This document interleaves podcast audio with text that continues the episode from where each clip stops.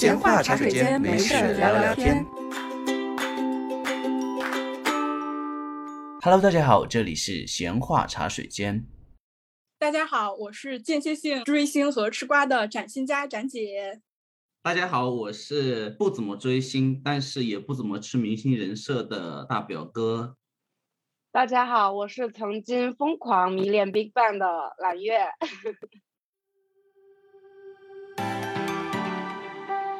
那个时候就非常流行的磕 CP，就比如说汽车和韩庚呐，哎呀，天呐，我看到你们两个人脸都红了。是的，会红呢，激动的。追星不像谈恋爱，好吗？你只想让他站在光的那一端，好好的，你并不想要占有他和拥有他。就是我能接受我喜欢的男人们相互谈恋爱，但是我不能接受他跟女明星谈恋爱。你会接受你仰望的人有瑕疵吗？不好意思，我爱的人没有瑕疵。偶像谈恋爱呀，被发现很渣男啊，其实在我这边不算污点，只是说可能是个人性格的问题。但如果说是违法乱纪啊，或者说像最近吴亦凡这种行为呀，在我这边其实算是有污点的。有的人他可能就只有一个皮囊，他能被大家喜欢，就是在于他没有内核，他就是性格讨喜而已。比如说，他造出来的人设，或者我喜欢他的就是一个阳光大男孩的形象，他被我发现深夜酗酒，然后吐痰，变成了一个中年老大叔的形象，我很难再粉下去的呀，他带给我的想象就没有了呀。粉丝对于你这个演员或者是歌手，我觉得是作品的归作品，性格的归性格。就是对于演员或者是歌手，其实这些东西并不影响他后续的发展的，因为他如果有硬核的实力，会用作品再站回来的。不管是有演技的、没演技的、有实力的、没有实力的，其实对这三种类型的翻车都是会存在的。道德是提供一个制高点，法律是提供一个底线。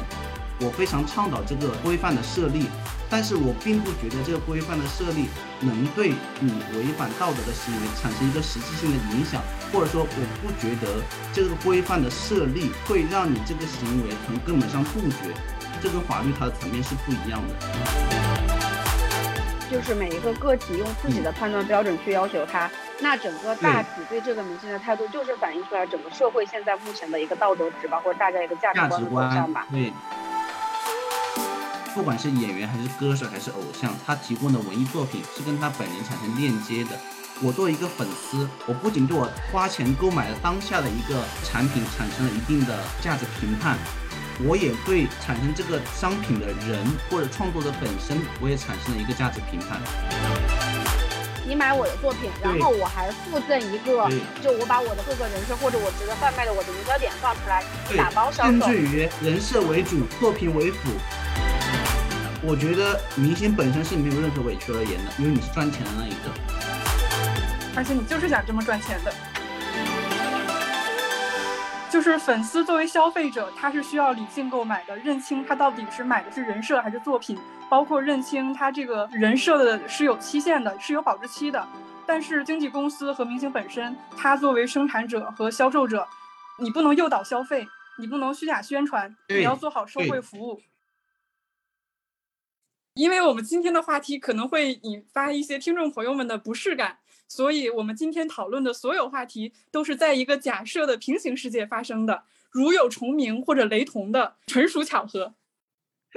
今天我是本期节目的值班主持。最近的天气非常的炎热，夏天到来之后，瓜都熟了，一只接一只的层出不穷。大家可能在闲暇的时候都成为了瓜田里上蹿下跳的茶吧？你们最近吃瓜了吗？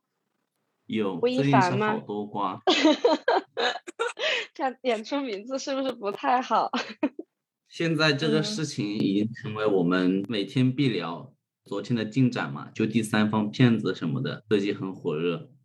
其实除了吃瓜之外，我们也曾经记得追星给我们带来了一些激动的、美好的、复杂的体验。所以今天的话题，我们就来聊一聊关于追星和偶像翻车的那些事儿。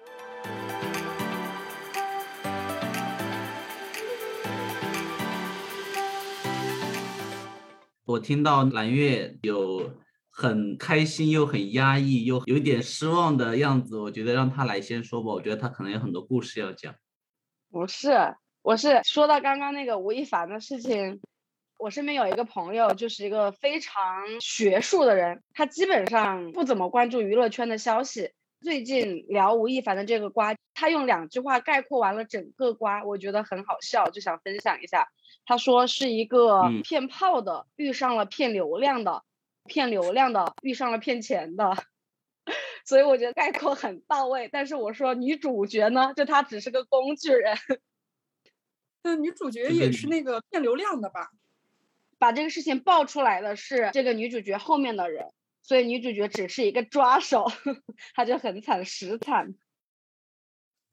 抓手，我最近在听互联网黑话，大来月这一套底层逻辑，抓手原来就是互联网黑话。但其实很好用啦，有的时候就是能表现出你要说的意思。抓手，我们一起来抓一下。好的，好的，你追的是哪个星？说出来有一丝羞愧，就似乎大家对追韩团的，就感觉追韩团你不是一个非常能够说出口的事情。但是我曾经比较热烈的追的两个团，就都是男团，就一个是我高中时期追的 Super Junior 吧，然后再一个是大学时期追的 Big Bang。我看展姐很兴奋，你是不是也曾爱过那些男人们？我也曾经追过十三个男人们，而且我最喜欢的就是老十三。揽月，你当时是怎么追他们的呀？高中的时候就比较穷吧，也做不了什么太多的事情。那那个时候好像有很多的杂志，类似于什么《当代歌坛》呐，然后还有各种那种 花边的小杂志。所以那个时候就是买海报、买周边、买各种杂志，把贴图剪下来。然后我记得那个时候我是零八年，所以。就网购还没有那么的流行的时候，当时是买西澈大大的同款的扇子，还是从韩国直邮过来的，要去邮局汇钱啥的。然后一群小迷妹，就班上很多同学喜欢他们，大家一起凑钱买。然后你买了扇子，我买了口罩，就每天跟嗑了药一样。然后自不自然的那个时候追星会分成帮派，就我喜欢 Super Junior 的和他们喜欢东方神起的，大家就会 battle，就是比哪家的团那个时候更火。就是比较传统的方式吧，停留在嘴炮的阶段，就没有到之后说有打榜呀，有买专辑这么多耗钱，然后更多渠道的事情。当时的那些韩版直邮是真的韩国直接空邮过来的吗？是的吧？就那个时候也有类似于代购的人嘛，就有在韩国那边寄过来的，然后也有国内有做的。或者是说什么从韩国人肉背了一堆呃卡贴什么的回来，那个时候网购，我记得我们买金希澈的那个扇子，怕不是寄了二三十天哟。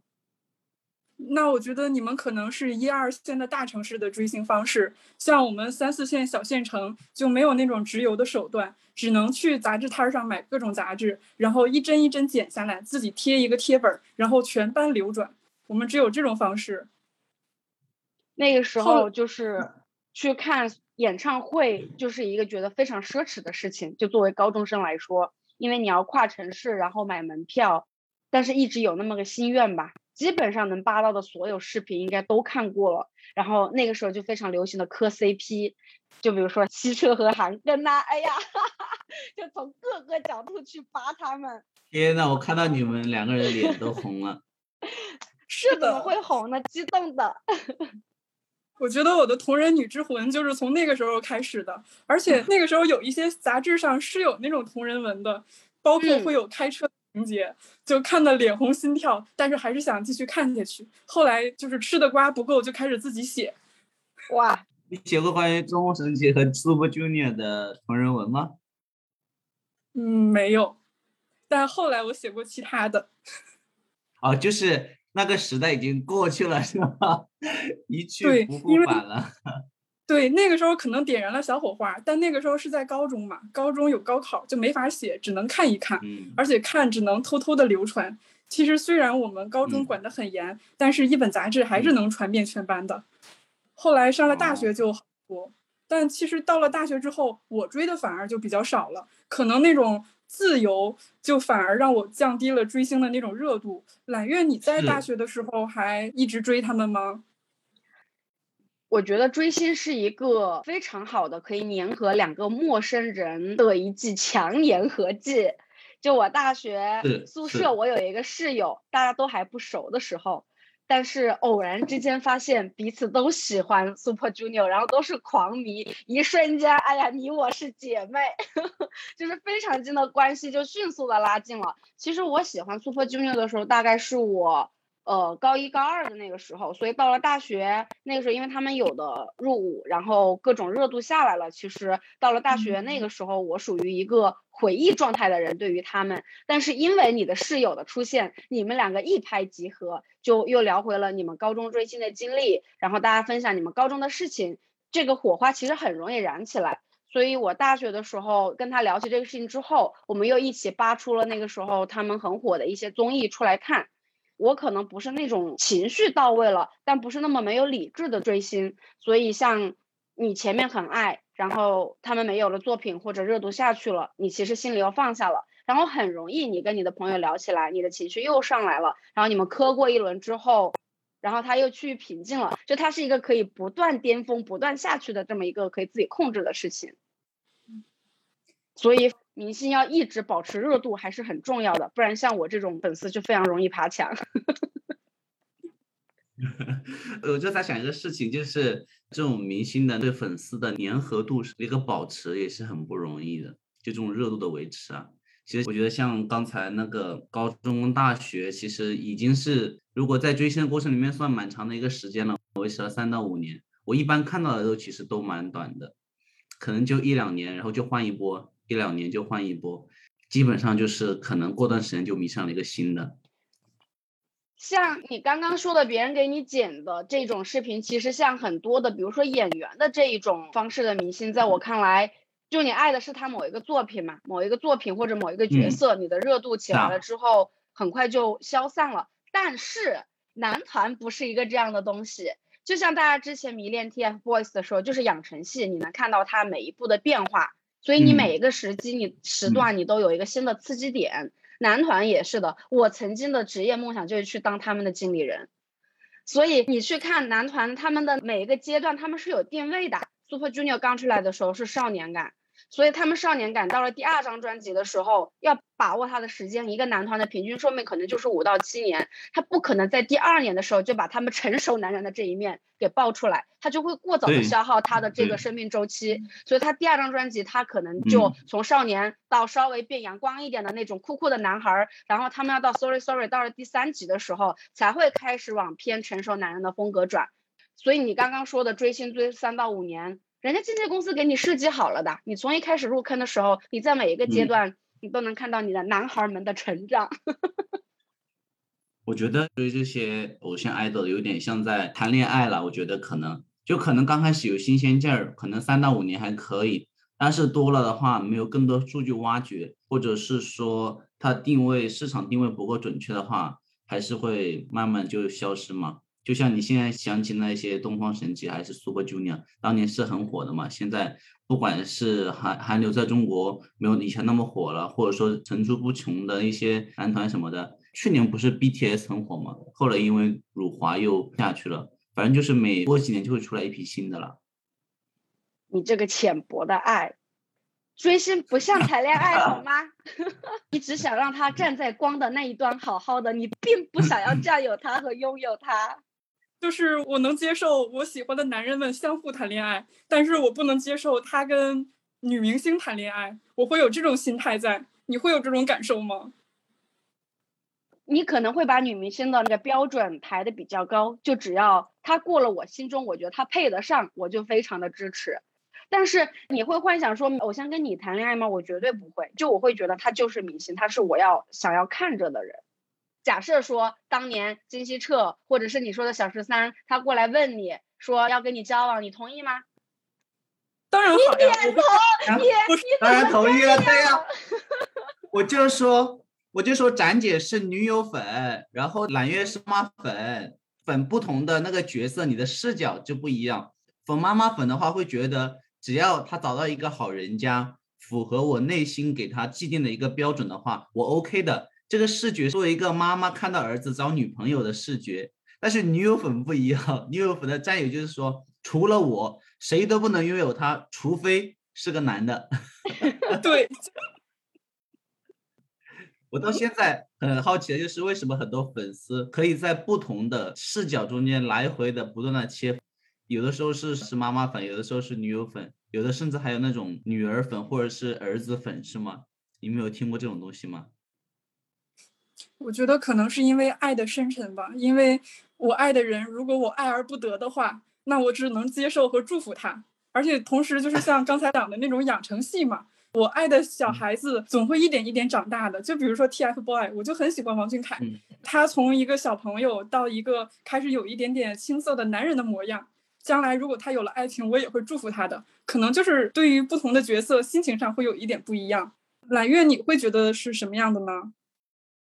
我觉得可能也跟每个人对于追星的心理需求不太一样吧。我之所以会爱上一个明星，或者说粉上一个团。最吸引我的点，就是因为我能看到他们闪耀的地方，所以你看到他们很闪耀的时候，你姿态就是一个很仰望的姿态。可能因为你自身处于人生的不同阶段，你的想法呀、需求啊，尤其是精神需求，它会不一样。当然了，如果是个养成系的，它自身也会变化。呃，经纪公司也会根据你们整个。因为你们粉丝其实是跟偶像同时在成长，同时在养成的。你在养成你这个偶像的同时，其实也在你自身也在成长嘛。所以可能经纪公司对于你们粉丝心里的一个定位，也是可能是逐步变化的。包括你自身的一些不同时段的不同需求，会导致你整个看这个偶像或者说明星，可能每个时间段的心理状态都会不一样。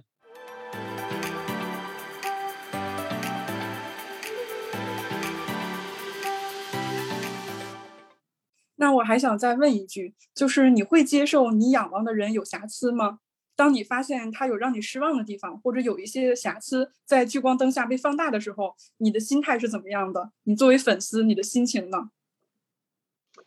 嗯，不好意思，我爱的人没有瑕疵。那个时候我迷恋 Super Junior 的时候，其实更多的不是对于个人能力的崇拜，就我粉的是那整个团，他们整个团的。主要是看了很多的综艺，就包括说团之间的粉红泡泡，然后大家说的整个团有多么的努力，确实也有好的作品各种出现，是整个迷恋的整个团的氛围。但是我现在从我大学开始到现在很喜欢 BigBang，更多的原因是因为最开始喜欢 GD 才入的坑，但是我们 GD 现在身上就是没有什么黑料呀。那当你看到别人家的粉丝塌房或者人设崩塌的时候，你的心情是什么样的？就是我的偶像熠熠生辉，我的基地毫无瑕疵。咱姐意思可能是说，如果万一说如果你的基地发现了有污点，你的反应会是怎样的？或者说你可能你设想你的反应会怎么样的？比如说他的父母亲被列入了什么被失信执行的名单，然后发现偶尔他出现了醉驾的行为。在揽月讲之前。在我这边呢，我的定义可能需要更清晰明了一点，是因为我觉得偶像谈恋爱呀，被发现很渣男啊，其实在我这边不算污点的，只是说可能是个人性格的问题。但如果说是违法乱纪啊，比如说像你刚才讲的，他母亲上了失信名单呐，或者说像最近吴亦凡这种行为呀，在我这边其实算是有污点的。揽月，如果你的偶像，比如说像两个场景，第一个场景是他确实是有真的污点。第二个是所谓的塌房，就是他的要么就恋爱啊，要不就是很渣这种类型的，你会两种会有不同的反应吗？其实我想知道。嗯，你就是说对于性格上的大家不太接受的打引号的污点和真实的可能 呃触犯了法律或者是社会法律或道德或者是对道德底线、人民公俗这种会不会不一样？我现在我就用我们 GD 举例子好了。因为我喜欢他，是基于这个人，你自认为你比较全面的了解了这个人，就是包括他的才华，他的打引号的所谓的你看到的他的各种性格吧。你崇拜他是因为觉得他很有才华，就我们决定你查查他的作词作曲，他写的各种歌曲，哇，我真的是忍忍不住。你爱的是这个东西的话，不管有多少其他的污点，你这一块的硬核的东西它是在的，所以你崇拜他也没有说神化他，你爱他的是一个有实实在在的东西。然后另外你是接受他是一个普通人的，所以当一个普通人他有他自己的性格，或者他做不到像大众那么完美的时候，我其实是很接受这个事情的。嗯。至于说到道德或者法律的问题的话，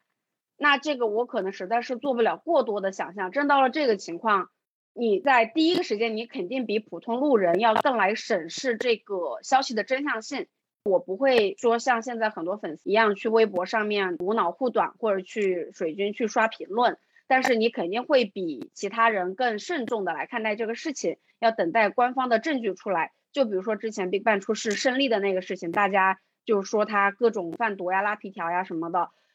我不会护短。就大家在看这个事情的时候，我可能当时就只想说，我们再看一下，等更多的证据出来。但是你也不会说他没有做错，他这么善良的一个孩子，但是你肯定是会比其他人更慎重的看待。但是，一旦真相真的大白了之后，拿出了证据。证据是向你更好的方向发展，你可能心里其实会加重你对他的喜欢，就说果然我喜欢的人没有看错。但是如果他是往不好的方向发展的话，你肯定就会下一步去看这一个人他的反应了和这个事情的恶劣程度。就假设是说他真的有什么强奸呐，或者是什么十八岁幼女啊这种，那你就无话可说了嘛？对，就承认自己瞎了眼嘛？那这个喜欢肯定是荡然无存。我们翻一翻近年来明星翻车的和人设崩塌的一些样本，其实翻车我觉得是可以分成三个级别的。第一个级别可能就是性格缺陷呀，说个错别字呀，或者有一些街头吸烟，然后在酒吧喝酒，甚至包括就是一直是男友的设定，但是忽然谈恋爱了这种级别的。第二个级别就是我们说的违反了公序良俗，就可能婚内出轨，同时跟多数人交往，脚踏两条船。因为这些会直接伤害到当事人，就比如说周旋义，会有不好的示范效应，但是他还没有违法犯罪，造成的社会危害也是有限的。然后第三个级别就是违法犯罪的，就比如说偷税漏税呀、家庭暴力呀，还有吸毒贩毒的。然后到这个级别的话，如果人设塌陷，可能我们就没有办法再云淡风轻的面对了。那我们如果分开来讨论的话，像。违法犯罪这个级别，明星翻车，那你是不是会坚决的抵制他呢？如果真的到了第三个级别，在我这边，我觉得是零容忍的。其实根据展姐刚才讲的三个级别，分别就对应着一个个人性格、社会道德以及社会法律的三个严厉的等级。翻车的话，对应三个级别，我觉得对应的人群是不一样的。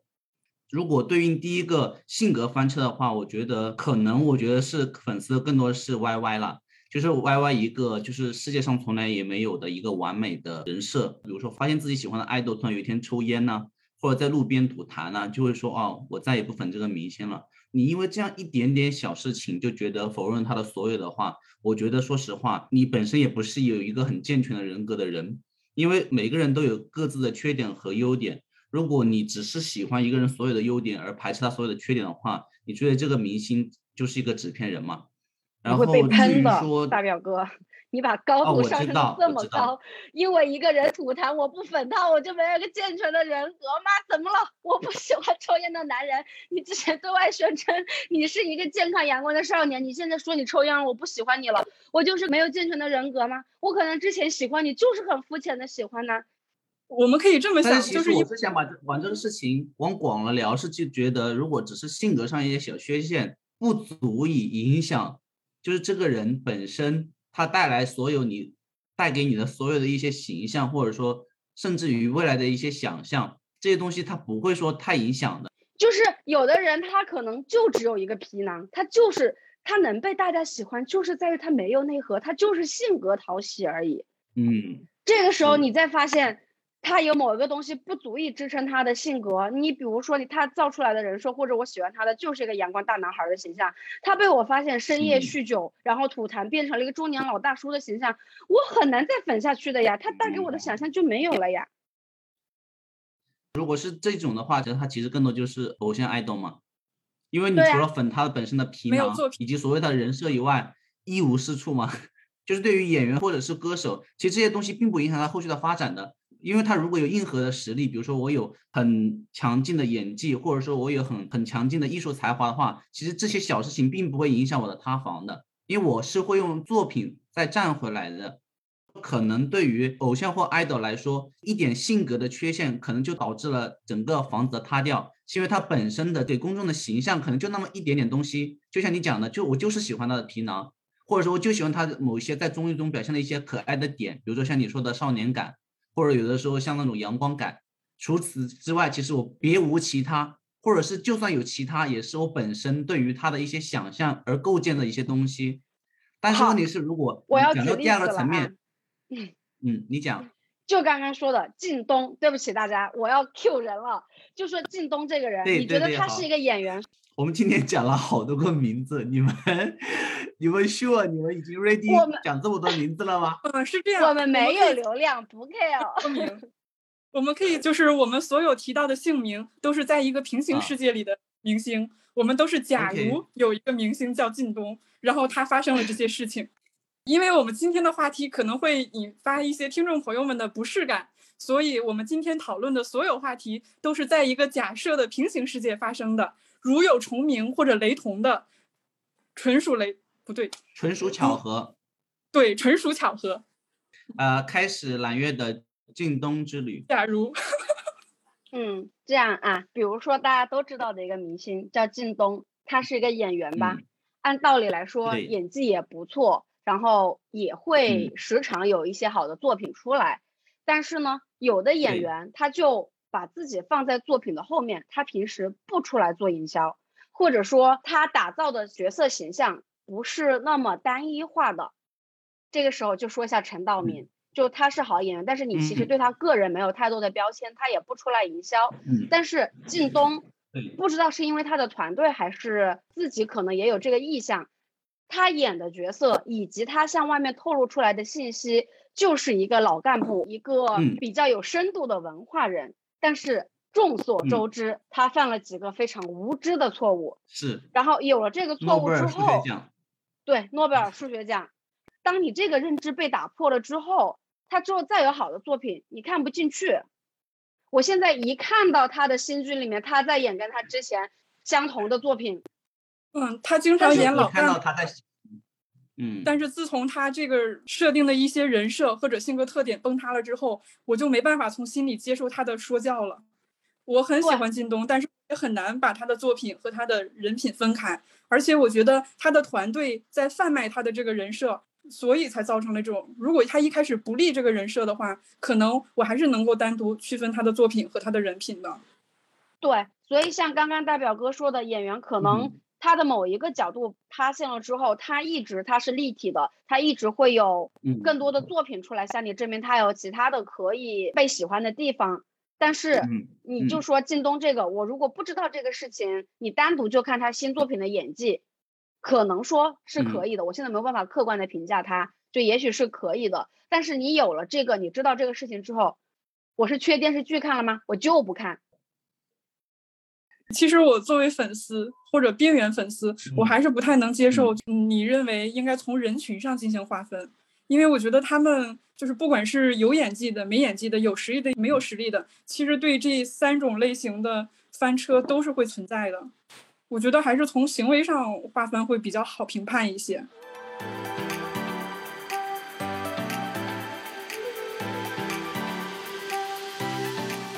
那我们跳出“塌房”这个词，我们就只说人设崩塌这件事情。对于违法犯罪的那一类，我们可能就是严厉抵制，并且有法律来约束他。那对于就是比如说性格缺陷，然后再比如说违反了社会公序良俗这两类的话，我们现在好像对于明星缺少一些必要的约束。那你们对这个有什么看法吗？就是比如说最近这几天，官媒就发生了说要把做明星的门槛给提上来。然后网友也说，明星应该有政审，然后对父母是否有违法行为呀、有失信行为要进行一些审查，然后明星要考试取得一些行业资格证。其实就是说，明星的一些违反道德的一些行为是他是不受法律约束的。但是他又违反了一些我们心理社会公认的一些道德的准则。但对于这一些，我们现在缺少一种必要的约束或者必要的一些限制。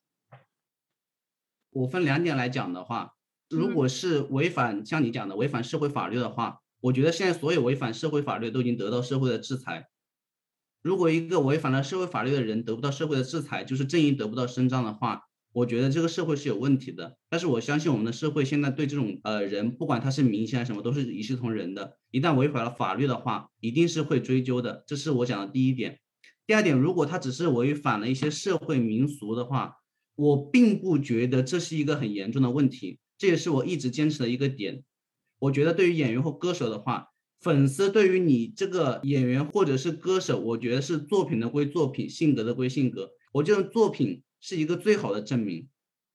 就如果说他的一个性格，如果在不触碰法律的前提下的，就算是违反了一些社会民俗，像你讲的失信名单，其实属于法律层面了，不属于社会民俗。如果在社会民俗上面只是说一些简单的抽烟呀、喝酒啊，如果你真的是以演员或者是歌手定义自身的话，我并不觉得是个大问题。就算是如果说你粉丝真的是塌房的话，我觉得也是你自己的营销导致的反噬，而不是说因为这个要去规定一个明星的一个私下的行为违不违反道德。任何人其实都不可能在百分之百的情况下，所有的事情都遵守一个社会的一个道德情况。如果你用放大镜去找的话，这世界上没有一个是完美的人。嗯，那你认为明星要有一个职业道德规范吗？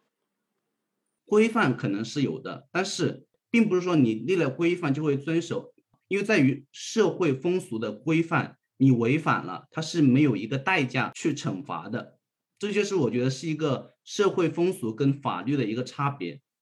就法律了，就是明文规定，你违反了这个，那我要不就罚你罚钱，要么就罚拘禁，要么就罚你坐牢。但是在社会民俗情况下，比如说我骗你感情了，对吧？这种情况下是每天发生在我们周围的事情，这种事情它并不是会有一个对应的惩罚，并不能说我一个人渣，那我就应该把他上那个绞刑，我不能因为这个人骗了女生感情，我就要把他每天拘禁。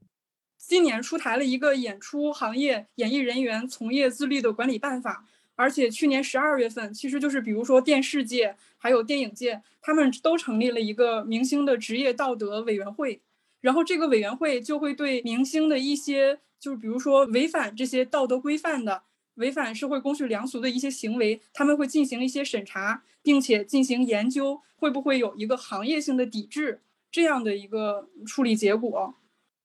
一个很简单的例子，你在学校读书的时候，每个班可能会有班规，然后这些班规里面可能会有一些很关于这个班里面的一些道德表现的一些对应的条规。班规会讲垃圾桶不要放在哪个位置，然后窗户上不能够贴报纸什么的，这些是我们版系列，它是一些社会道德层面的一些规定，它放在那里，它其实提供了一个范本。这就是我觉得道德跟法律最大的差别，道德是提供一个制高点。法律是提供一个底线，我非常倡导这个规范的设立，但是我并不觉得这个规范的设立能对你违反道德的行为产生一个实质性的影响，或者说我不觉得这个规范的设立会让你这个行为从根本上杜绝，这跟法律它的层面是不一样的。那就可以说，规范的设立就属于是他律，是一个外部的对演员的一个约束，道德上的约束，不是约束，是鼓励和引导，就告诉你标准在那里，你可以往那里走。但是至于你走不走，我不能赶着你走，但是我告诉你这个标准就在那里。我觉得一旦有了一个规范的问世，就文字化下来了之后，它就是有了评判的标准。他就不只是说我口头宣扬鼓励大家做一个好人，然后你做不做得到随你。他一个规定，而且是一个有行业公正力的一个组织，他一旦下了明文的一纸规定出来之后，他就一定是有约束力的。就你一个明星，他违反了某个规定之后，那这个规定就是你明确的触犯了哪一条，他就在这里。他肯定是有一定的强制要求的，就他不可能说我只是出一个号召放在这里鼓励大家怎么怎么样，这才是一个规矩设立它天然具有的一个约束能力。嗯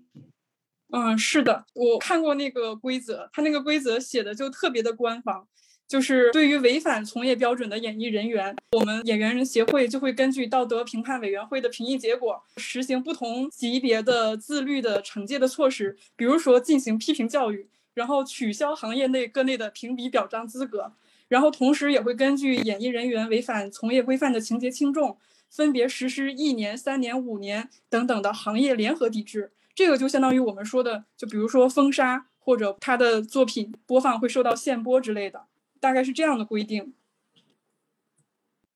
我觉得是有一定作用的，但是我还是持那个观点，就是道德规范的存在，它是有它的一个社会价值的，但是不能百分百依赖道德规范去规范这些人，而且还是有一个点在于，道德规范的层面的存在，其实会有一个灰色地域，因为道德规范的评判，它其实并不是一个严格标准意义的东西，它跟法律又是不一样。法律上每次有一个案件，它是其实是跟现行的法律相悖的地方，那么下一次法律我就会修订。但是道德规范这个行为，其实评判的人是谁，又以怎么样的标准去做，它其实也是一个演变的过程，而且它跟当地每一个地方的行为风俗会不一样，所以这个东西没有放之万物而皆准的一个规范在，它是有它存在的意义，但是又不能够百分百只依赖这个规范。我是一直觉得法律就应该管你法律该管的事情，你不能过多的限制人身的自由。对，比如说现在离婚冷静期，我非常反感这个东西。包括有的人在那里提议说，如果你不生孩子，你要交什么税？就我会觉得说，你法律要从整个大的层面，或者说规矩，你要从整个大的层面来考虑你该考虑的事情。你不能太多的去限制作为一个人、作为一个独立个体的 individual 的行为。反观这个事情，我其实觉得说，需要被教育的除了明星，因为大家有一个道德平衡的标准在。之所以有打引号的说人设崩塌，就说明大家还是有一个 benchmark 在的。我知道你这样做是不对的。那问题其实是出在这些粉丝的身上。为什么说这个人出现了这么多的问题，还有这么多的人去喜欢他们？就是因为说这些人塌了之后，还是有很多的粉丝在洗，还有很多的追随者去跟随他们，所以说才导致行业觉得说我要出这个规范，我不让这些明星来做这些事情。但是在我看来，这个是有点本末倒置的。就如果整个社会大家的价值观，或者说粉丝都是有独立人格的人，就粉丝都是成年了的有自己想法的人的话，那这个事情的流程按道理应该就是明星，我作为一个独立人格的人，我当然可以做一些不违反法律，但是可能违背一些刚刚说的社会公俗的事情。那自不自然你做了这些，如果说大众公众都是有认知的话，可能大部分的公众就不再粉你，你就造不成这样的影响力了。那这个事情就是有因有果就结束了。然后，之所以现在有这些规范出现，就是因为他们出现这种事情之后，很多的粉丝依然高涨，他的社会影响力依旧在，所以这些行业，但他又要求不了公众，他只能反过来要求这些艺人。但是其实这是一个本末倒置的做法，但是可能也有一些可悲，就是他作为行业，他只能从他的这个角度切入，他没有办办法管到我国十十三亿的人群大家怎么想的。嗯。就是不管是演员工会也好，还是说会有个所谓的呃演艺圈的委员会，我并不觉得他会有足够的能力去定义一个道德规范或定一个对应的惩罚机制。就像我们刚才讲的，什么叫做社会道德？社会道德在每一个地方或每个人，它是一个弹性的。比如说，一个人设崩塌，还会有千千万万粉丝前仆后继。是因为每个人对于社会道德的容忍跟界限，它是不一样的。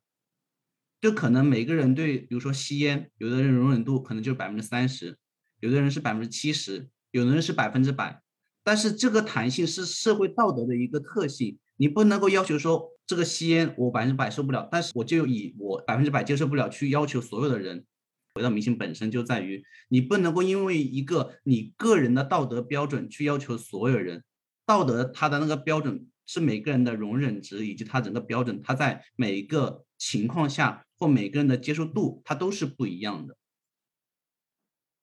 就是每一个个体用自己的判断标准去要求他，那整个大体对这个明星的态度，就是反映出来整个社会现在目前的一个道德值吧，或者大家一个价值观的走向吧。对对对。所以说，你只能说通过这个价值观的引领，去让大家有一个更低的一个容忍度，以及一个对于更好的一个价值的一个趋向，这个方向是好的。是的。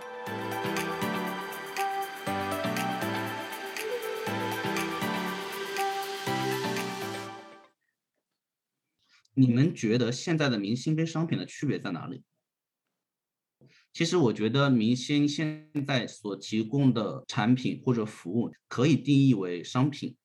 但是它本身是一个文艺产品。那如果他在产出这个商品的同时，我们会对产生这个商品的人产生一定的链接。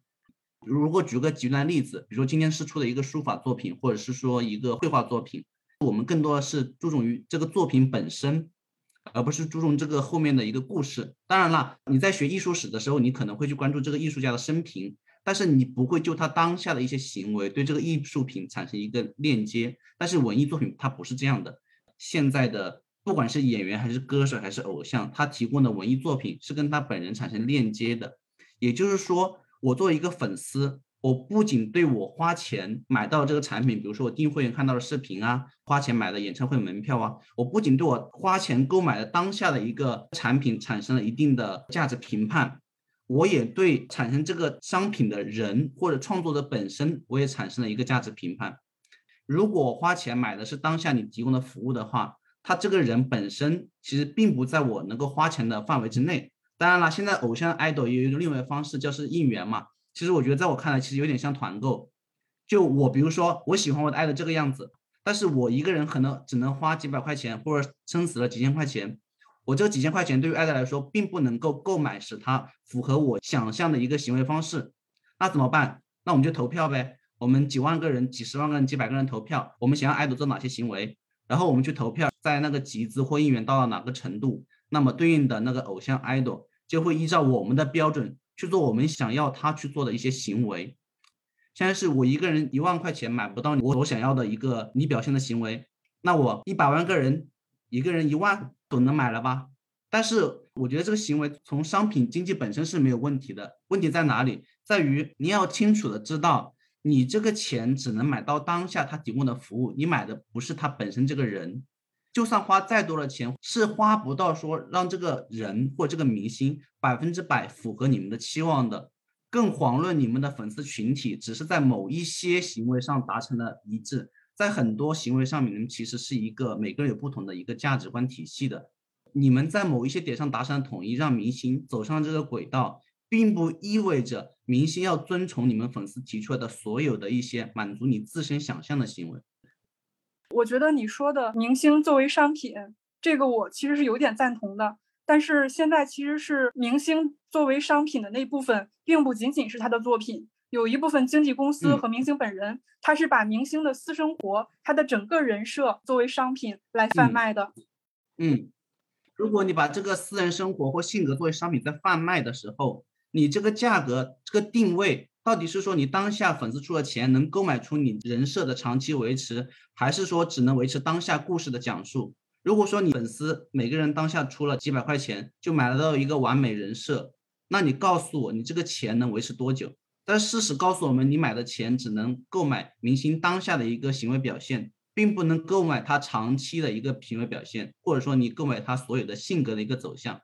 打个极端例子。如果你今天能豪掷一个亿，让明星未来一年表现的如你所愿，我觉得会有对应的商品说我愿意做这个事情的。但是你粉丝目前这个行为是不构成这种购买力的。如果把它作为一个商品严格的来看的话，对，就好像当时鹿晗曝光恋情的时候，因为鹿晗在最开始出道，他其实包括经纪公司和他本人都是想要打造大批量的女友粉的，就是鹿晗是你们的共同男友。但是有一天，鹿晗忽然官宣跟某明星谈恋爱了。这个时候，有很多粉丝其实态度坚决的要求退钱，因为你本来贩卖的就是他是我们的男友，但是后来又翻车了。对，这个违反了一种契约。我花钱购买单身的人设，我是作为花钱去享受这个女友粉的权利的。但是你现在告诉我，你让我去当你的那个种叫妈妈粉丝吗？还是别的粉丝？我不愿意了，那我就要退钱吗？还好，揽月，你爱的男人们没有这些问题。我就是不太理解大家女友粉要求退钱的这个事情，就如果他明确的表示过，或者是我在公开的场合承诺过，说我不交女朋友，然后出了这种行为，我都觉得你还有稍微有那么一点立场，就是粉丝们自己歪歪了那么多，我是女友粉，别人谈了恋爱，你凭什么要求退钱？但是并不只是粉丝 YY 嘛，经纪公司跟营销也是往这方面走的嘛。对啊，往这边走，但是我从来没有白纸黑字的承认过这个事情呢。所以就是粉丝们没有自己独立的判断吗？你爱的是个什么？是女友粉又怎么样？你能得到他吗？那你就脱粉就好了。你前面花钱也没有人拦着你啊。我就向来都信奉市场经济就是自由的，我只要在不违背规范、不违背法律的条件下，这就是一个互相博弈的过程。然后包括说你把作品放到前端来售卖，我觉得是因为有很多人他发现他作品卖不出去。所以他不得已，他只能把说现在市场上大家更受更受欢迎的某某些特质。对，一种是因为他的作品卖不出去，所以他只能做打包销售，就是你买我的作品，然后我还附赠一个，就我把我的各个人设或者我值得贩卖的我的营销点放出来，你你打包销售。甚至于人设为主，作品为辅。但这还是市场决定的嘛？因为市场不买你觉得价值更高的那个作品的账嘛。然后还有另外一种是，你用整个商店来看，整个商店的主人肯定是希望说我的 GMV 越大越好，卖的东西越大越好。那还有一群人，他本身没有作品，那我就要丰富我的 SKU 呀，我就是可以打包各种不同的东西上来卖，只要有买家，我就可以卖。就是电商里面，你每一个物件就都叫一个小的 SKU。所以你从一个做生意的一个平台的角度来看，就用淘宝来说，那我就是要我更多的 GMV，我要有更多的销量，更多的销量。一种是说我现在有的货我卖的越来越多，还有一种就是我要不断的扩我的品，能有好的作品，这个市场你去算它的天花板的 marketing size 肯定没有那么高。那我作为一个要赚钱的人，我要卖越来越多的东西，我就是会包装一些没有作品的东西出来。就是我不依托作品，因为作品它的量产、它的效率有限嘛。那从资本的角度来看，就我觉得现在这一切都是一个能够看得清路径的一个自由的市场竞争导致的结果。对。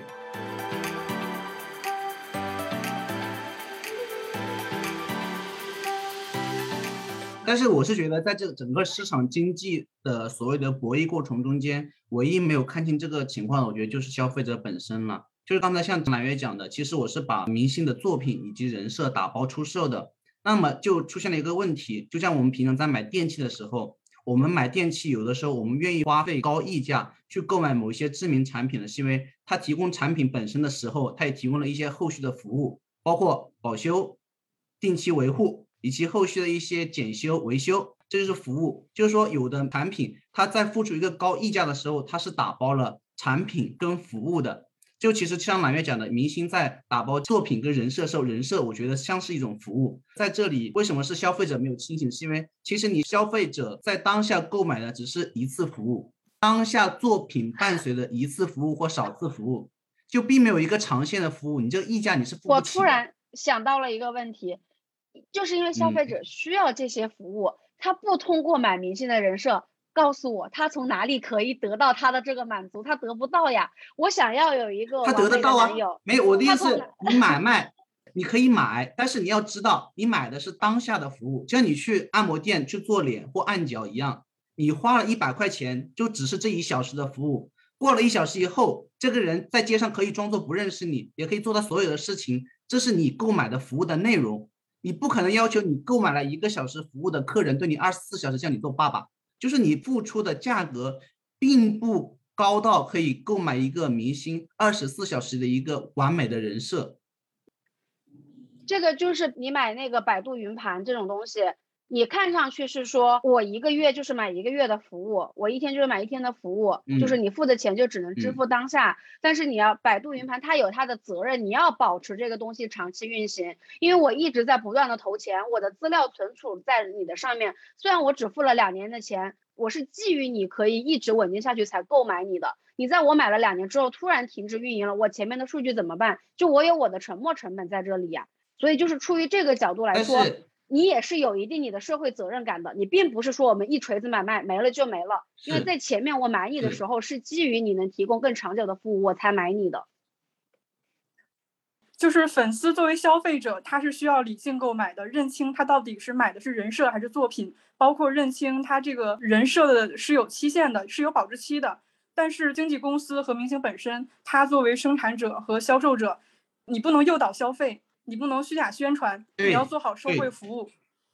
对，就讲百度云盘这个事情一样，这就为什么我说你卖产品比卖服务更容易的在这里，是因为产品是有一个稳定预期的，服务不是这样的。就为什么现在买服务的那个价格要远高于卖产品？尤其相对于娱乐圈而言，因为你对这个人设的预期走向以及粉丝的反馈，它其实很多时候是不可预料的，而且甚至都不是一个长线的投资或消费行为。可能今天你这个粉丝粉这个行为，明天你去粉另外一个明星同样的行为，或者说粉同样一个明星的不同的行为，这是一个不可预期的。所以，其实我觉得在这个里面，我要呼吁所有这些粉丝或消费者，你要清楚知道的，你付钱买的是什么东西，以及你在这个付钱的过程中间，你 enjoy 就好了。你不要去欲求一些你消费以外的东西，那是不属于你的，就这么简单一个事情，明白吗？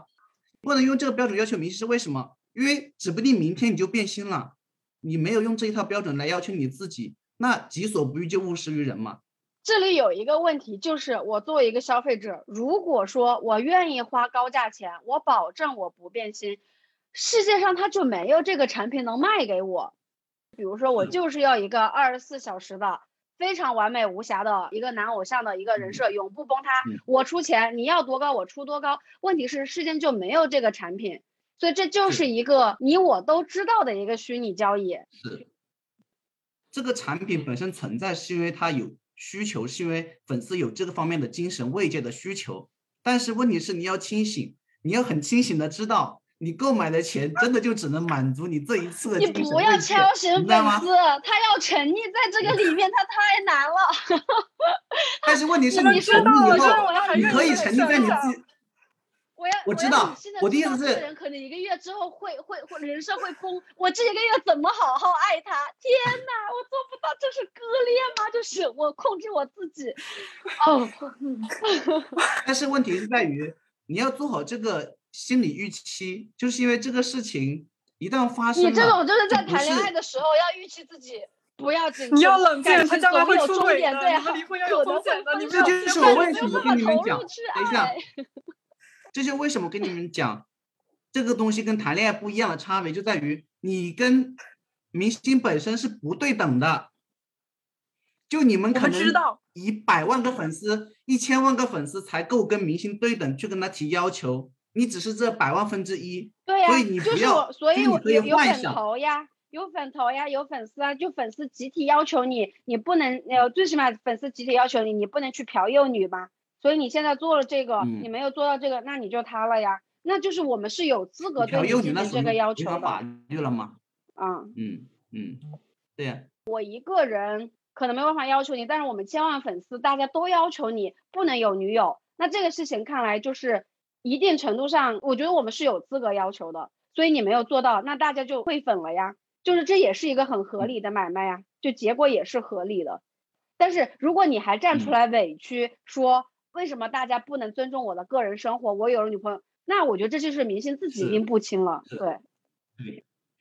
我觉得明星本身是没有任何委屈而言的，因为你是赚钱的那一个，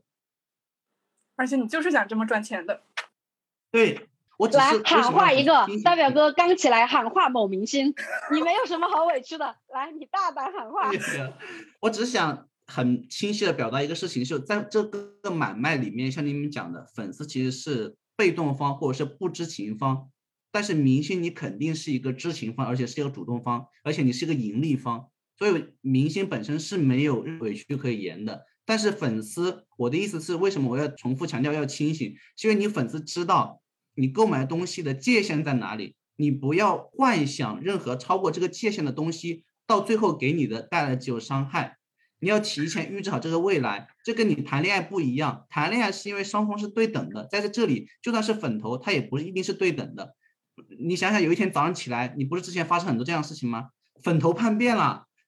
没有人跟你讲话了，因为你们只是千万分之一。就像你这个党派，它乱了，就是你没有一个很平等的姿态去跟他人家对话的，你是一个被动方，所以你要提前做好自己的一个未来的预想。我看到展姐都要哭了，展姐讲讲爸爸你的故事。操碎了心，他是想笑。嗯，对。如果我在所有的就是粉上一个男明星之前，看他的电影面前之前，把你这一段贴到前面去，你就爱不下去了，是不是，展姐？你会错失当粉丝的乐趣。我当时很迷恋 BigBang 的时候，我爸爸一点都没有阻止我。然后他当时说了一句话，其实我觉得他是清醒的，而且他看透了我的这个行为背后的动机。大概的意思就是说的，你是不是就是想让自己迷恋某个东西？所以很多人他是希望自己不清醒的沉迷在某一个状态里的，他就不想清醒。嗯他可能购买的不只是说明明星的这个标签，他更购买的是自己这段时间的这个体验，他就是要嗯自己不清醒的这一段沉浸式的体验。但是我要告诉你的是，作为一个粉丝去追星，你是没法定义这件事情能走到哪里，以及能维持多久的。你是一个被动方，就算你想要沉浸在这里，享受这段时间，但是主动权不在你。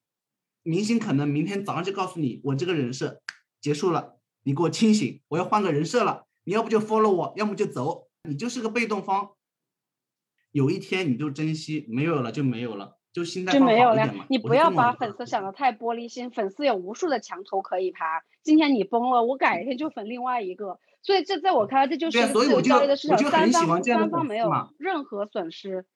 我很喜欢你刚才那个态度，我也是建议所有的粉丝都这个态度。就今天有谁能够给我心理慰藉，我就粉他；明天我也找到了新的心理慰藉，我就可以粉别人。因为我是出钱那一方，我要掌握主动权，我不能让那个赚我钱的人去掌握我的主动权。我忽然觉得白嫖那个说法和嫖的说法好贴切呀。好的，我们今天的节目就到这里了，谢谢听众朋友们的耐心收听。我们是闲话茶水间，我是展新家展姐，我是大表哥，我是揽月，希望我们每个听众朋友都能在追星的过程中获得愉快的体验，也能在自己的生活中成为一颗绽放出独特光芒的星星。我们下期节目再见。